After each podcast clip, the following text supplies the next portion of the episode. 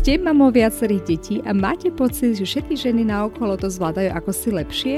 Alebo máte pocit, že materstvo je iné, ako ste si ho predstavovali alebo ako ste ho vnímali u iných? Veľakrát sú za tým len tipy a triky, ako si uľahčiť svoj každodenný kolobeh, ktoré vám enormne pomôžu v tom, aby ste sa stali šikovnou mamou, ktorá si to vie proste len šikovnejšie zorganizovať a usmerniť tú energiu tam, kde je to naozaj nutné a hlavne dôležité. Mať jasnú predstavu o tom, ako mamou chcete byť a akým smerom sa chcete uberať, najmä čo sa týka vašej výchovy. A tomu si uľahčiť starostlivosť o domácnosť či iné povinnosti, najšťast nie len pre seba, ale najmä pre svoje deti a tak sa stať šťastnou mamou, ktorá si vychutnáva materstvo. To všetko sa dozviete v tomto mojom podcaste, kde budem s vami zdieľať moje pozorovania, skúsenosti, tipy a triky, ktoré som získala ako štvornásobná mama. Dúfam, že tieto vám takisto pomôžu na ceste k šťastnému materstvu.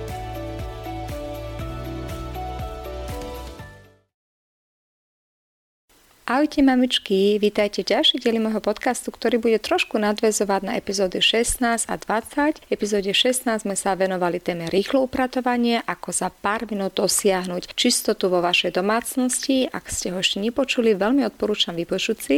A v epizóde dvadsať sme rozprávali skôr o tom, aké kroky môžete podniknúť preto, aby sa v prvom rade ten neporiadok nevyskytoval v vašej domácnosti s tým, že budete vedomo nakupovať, že nebudete pridávať stále veci do vašej domácnosti, na ktoré možno nemáte využitie. Dneska by som rada túto tému ešte obohatila o ďalšie štyri princípy a tieto princípy vám možno pomôžu obidvoje predchádzajúce epizódy tak obohatiť o to, ako si udržiavať čistú domácnosť, pretože nech si to povieme ako chceme, pri viacerých deťoch je upratovanie dôležitá téma alebo téma, ktoré sa v podstate ako si nevyhnete. Či chcete alebo nie, viaceré deti budú produkovať neporiadok a to už aj dokonca jedno alebo dve deti, nemusíte ich vôbec mať štyri ako ja. Tá téma upratovania v žiaľ Bohu zostáva vždy takou väčšnou témou pre matky a je dôležité si nájsť vlastný systém a možno aj triky, ako upratovať efektívnejšie a ako tento čas, ktorý by ste inak strávili pri upratovaní, možno investujete do niečoho zmysluplnejšieho. Takže poďme na to.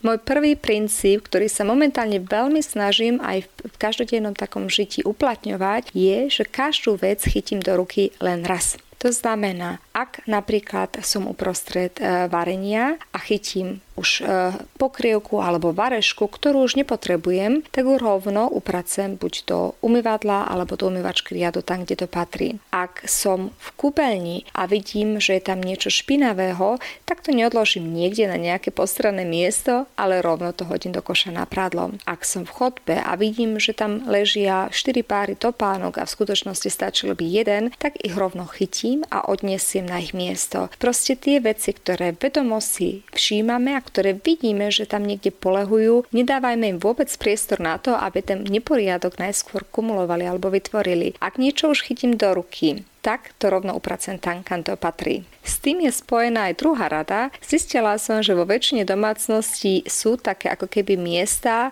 na zber neporiadku.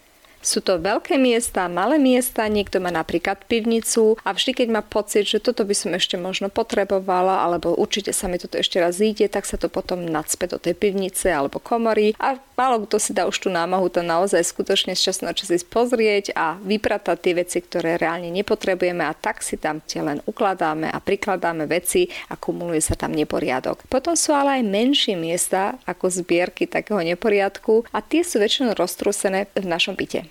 Tak napríklad stolček pri vchode, kde každý, kto práve príde domov, odhodí svoje veci, kľúče, peňaženku, mobil, čokoľvek sa tak nejako vyskytuje v jeho rukách, sa tam odhodí a najlepšie nechá tam. Takisto tu môže byť napríklad nejaká pohovka v chodbe, kde každý, kto vkročí do bytu, odhodí tam svoje vetrovky, šále, čiapky, čokoľvek, proste ich neuprace na miesto, kam patria, ale kumuluje len neporiadok. Takýchto miest môže byť skutočne veľa v tom byte. Ja si ako dieťa pamätám, že som bola asi lenivá, alebo sa mi nechcelo upratovať si šaty do šatníka a tak som mala jednu stoličku, kde som len prihadzovala ako seno do šopy, proste som to takže len hodila na to a potom z času na čas moja mama samozrejme e, išla upratovať izbu a sa vždy zhrozila, že koľko šiat tam už je a potom som to musela cielene prerozdieliť, čo z toho je ešte vôbec čisté, čo je špinavé, dať do skrine alebo to koša na pradlo, ale ten, tá pointa bola, že tá izba pôsobila vždy neupratane. Práve preto to stoličku, teda môj náhradný šatník, kde sa odhadzovali tie veci, pričom som ich mohla rovno upratať. Proste to nedávalo vôbec zmysel, prečo som ich tam hromadila.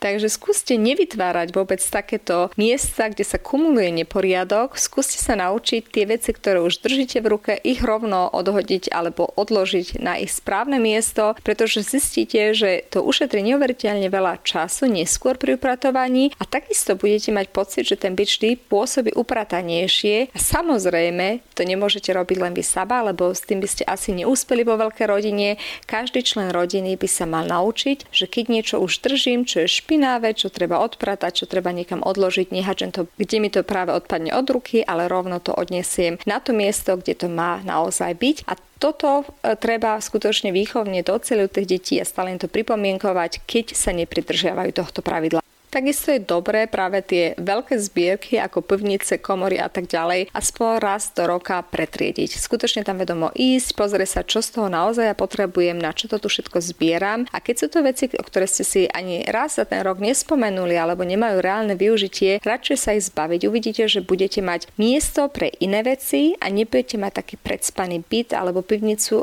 V konečnom dôsledku tie veci už nevyužívate, takže ich zbierať len preto, aby sa zbierali, je trošku nezmyselné. Tým tretím princípom je vytvoriť na každú vec v tom byte aj reálne miesto, kam ju treba odložiť. Asi to poznáte, je to práve u detských izbách alebo pri deťoch, takže keď im vytvoríte šuplíky alebo dneska sú všelijaké bedničky, krabičky a tak ďalej, do ktorým im jasne dáte vedieť, že táto je napríklad len na plišaky, tá druhá je len na Lego a tak ďalej, je o mnoho vyššia šanca, že to dieťa to tam poskladá. Ak si nebude teda veľmi pracné, práve také tie e, rôzne šuplíky a tak ďalej sú na to skvelé, pretože to to dieťa má za pár minút hotové, nemusí sa veľmi namáhať a má upratanú izbu.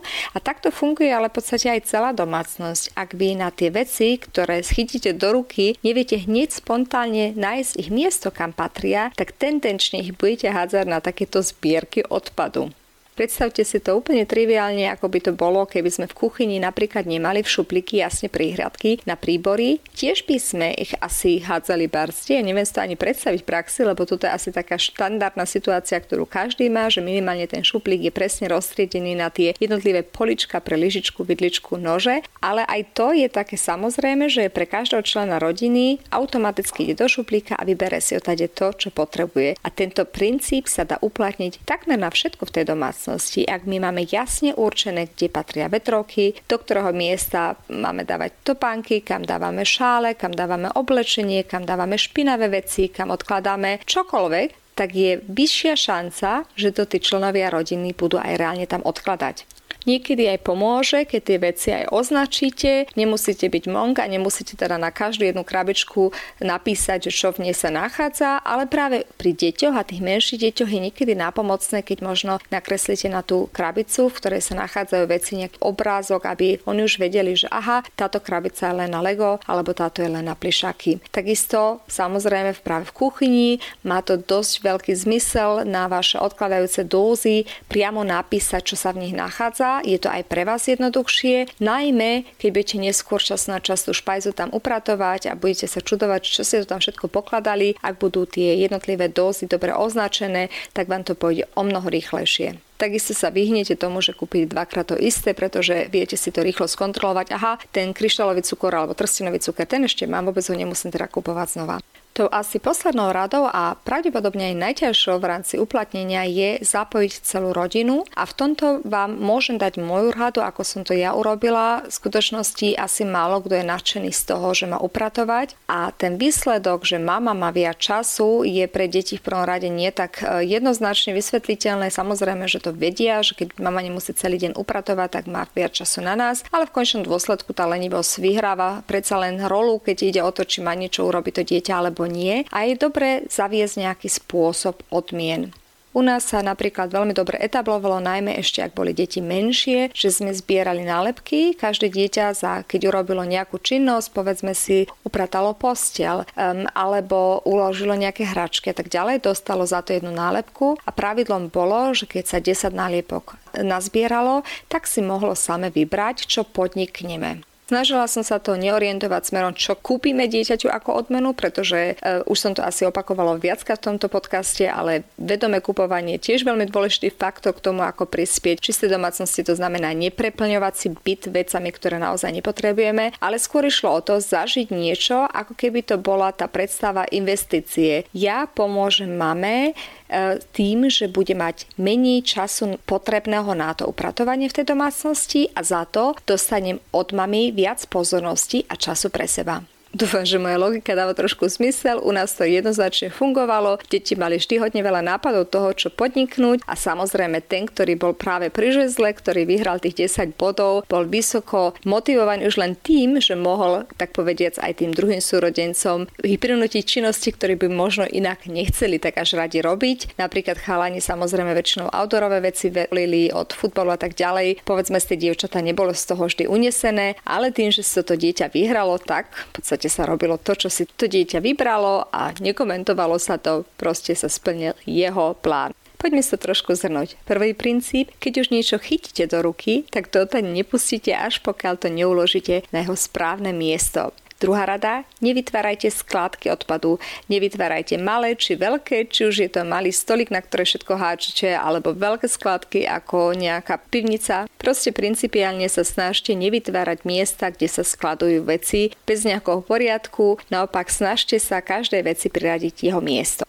A v neposlednom rade starajte sa o to, aby celá rodina spolupracovala, aby to nebolo len tak, že mama stále upratuje, pridržuje sa nejakých princípov a deti si robia, čo chcú, alebo manžel. Snažte sa vymyslieť spôsob, ako tie deti hravo motivovať v tom, aby aj oni spolupracovali, aby aj oni odkladali veci na tie miesta, ktoré sú na to určené a nevytvárali skládky odpadu. Naopak tým priamo pomáhali tomu, že sa ten čas upratovania, ktorý pre vás ostane ako mamu, enormne skrátil a za to dostali možno nejakú odmenu vo forme spoločného času, či už spoločný výlet, alebo niečo podniknúť, na čo deti majú chuť.